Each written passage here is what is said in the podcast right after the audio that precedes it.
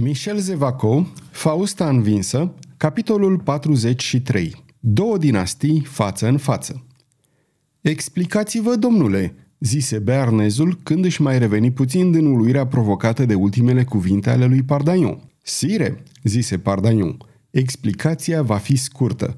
Aveți o armată destul de puternică în ceea ce privește numărul și entuziasmul soldaților maestății voastre. Desigur, acești ofițeri și soldați în zdrențe sunt în stare să moară până la ultimul pentru cauza panașului alb al majestății voastre, însă ei singuri nu sunt în stare să vă cucerească regatul Franței sau, dacă îl vor cuceri, să vi-l păstreze.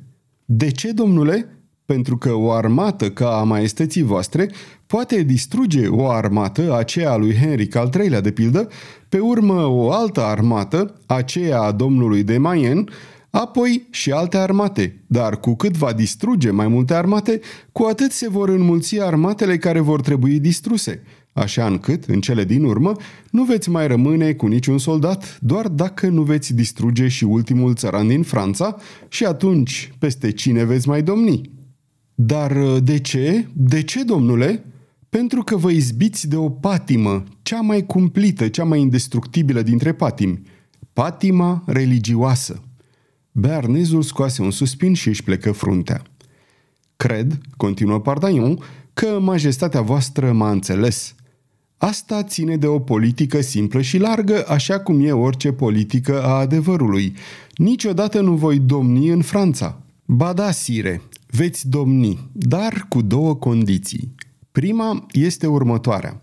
Henric de Valois reprezintă în Franța un principiu – Regele poate fi ucis, dar principiul mai are încă de trăit o viață lungă.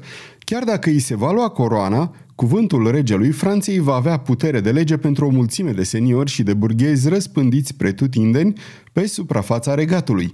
Dacă Henric al III-lea declară că sunteți apt să-i urmați la tron, dacă vă desemnează ca urmași, chiar mâine, sire, jumătate din Franța va fi alături de domnia voastră. Domnule, spuse bearnezul care se ridică și începu să se plimbe agitat, îmi explici cu o limpezime orbitoare niște lucruri pe care mi le-am repetat de mii de ori cu ultimele rețineri. Dar în sfârșit, pentru că va lua să mă desemneze, ce trebuie să fac?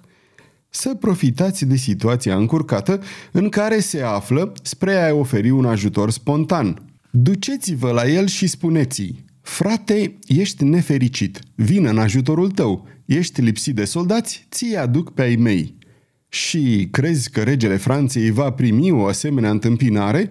Domnule, fii sincer, da sau nu? Vii cumva din partea lui Henric al III-lea?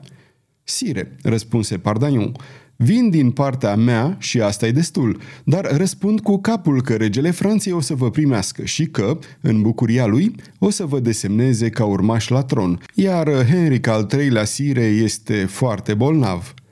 Oh, dacă aș fi sigur de asta, murmură Bernezul. Sire, îmi iau sarcina de a vă însoți până la Henric al III-lea.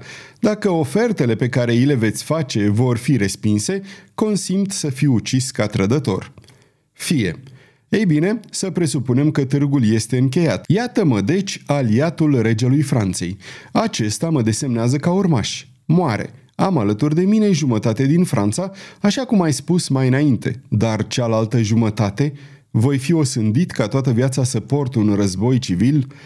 Războiul civil va înceta când cealaltă jumătate din Franța vă va accepta și această a doua jumătate vă va accepta când veți dori, răspunse simplu cavalerul. Cum așa? Cum așa? strigă bearnezul cu aprindere. Sire, când veți fi proclamat rege al Franței, când veți avea alături jumătate din Franța, când veți constata că războiul civil nu vă folosește, atunci, sire, vă veți face catolic. Niciodată, spuse Bearnezul, cu mai multă forță aparentă decât cu convingere adevărată. Să renunț la religia strămoșilor mei pentru a le asigura o coroană copiilor măriei voastre. Să capitulez astfel în fața parizienilor – ei, sire, Parisul merită o liturghie. Ventre sangri, exclamă bearnezul izbucnind în râs. Am să mă folosesc de vorbele astea. Când vă veți duce la Notre-Dame? St, să nu mai vorbim despre așa ceva, să vorbim despre ajutoarele pe care îi le pot da lui Henric al III-lea. Bine, se gândi Pardaion, s-a și convertit. Și să mai zici că ultimul grăjdar al acestui rege se lasă mai degrabă tăiat în bucăți decât să renunțe la religia strămoșilor săi, cum zicea singur. Domnule, reluă vorba regele, ești oaspetele meu pentru câteva zile. Îl voi trimite pe domnul Dobinie în tabăra regelui Franței. Bun, deci mă ține ostatec, dar dacă poftesc îmi iau tălpășița. Da, însă vreau să văd sfârșitul comediei. Sire, adăugă cu glas tare Pardaion, primesc ospitalitate pe care mi-o oferă cu atâta grație maestatea voastră până în momentul când se va fi înțeles cu cealaltă maestate.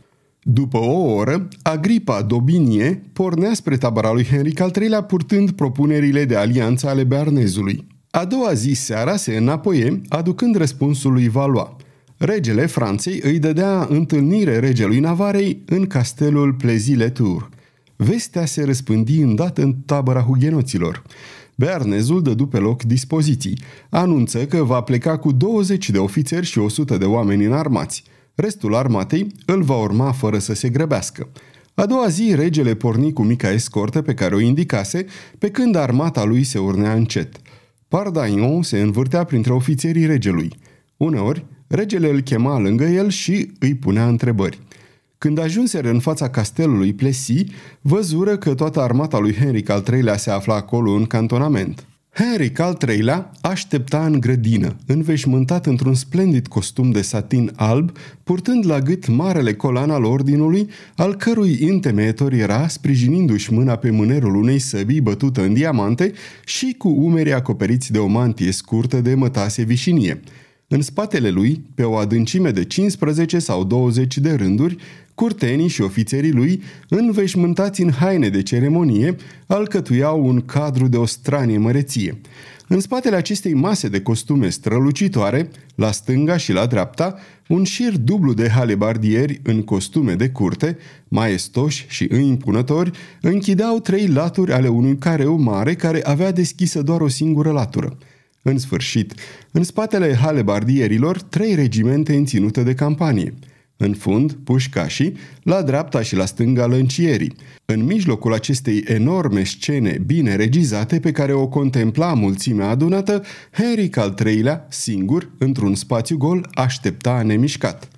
Bearnezul înaintă, urmat de escorta lui formată din trei oameni, plin de praful drumului străbătut.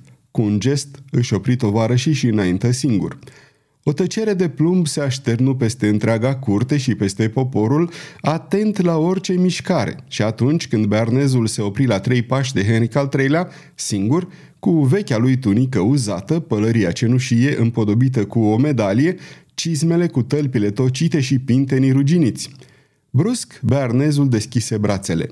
Henric de Valois, cu inima strânsă, făcu trei pași repezi și se aruncă în brațele deschise, murmurând – Frate, oh, fratele meu, sunt foarte nenorocit. În fața acestui spectacol, un freamăt prelung străbătu șirurile curtenilor și ostașilor, cuprinse mulțimea adunată, se învolbură ca foșnetul frunzelor când începe să bată vântul, se urcă, se umflă și deodată pe când toate capetele se descopereau, izbucni o aclamație imensă. Trăiască regele! Și atunci, la acest strigăt pe care nu-l mai auzise de multă vreme, Henric al III-lea a început să plângă. Ei, ventră sangri, zise cu voioșie regele Navarei, nu-ți pierde curajul, frate. Cu ajutorul muntenilor mei, te voi duce înapoi la Paris până în Palatul Louvre. Alianța era încheiată.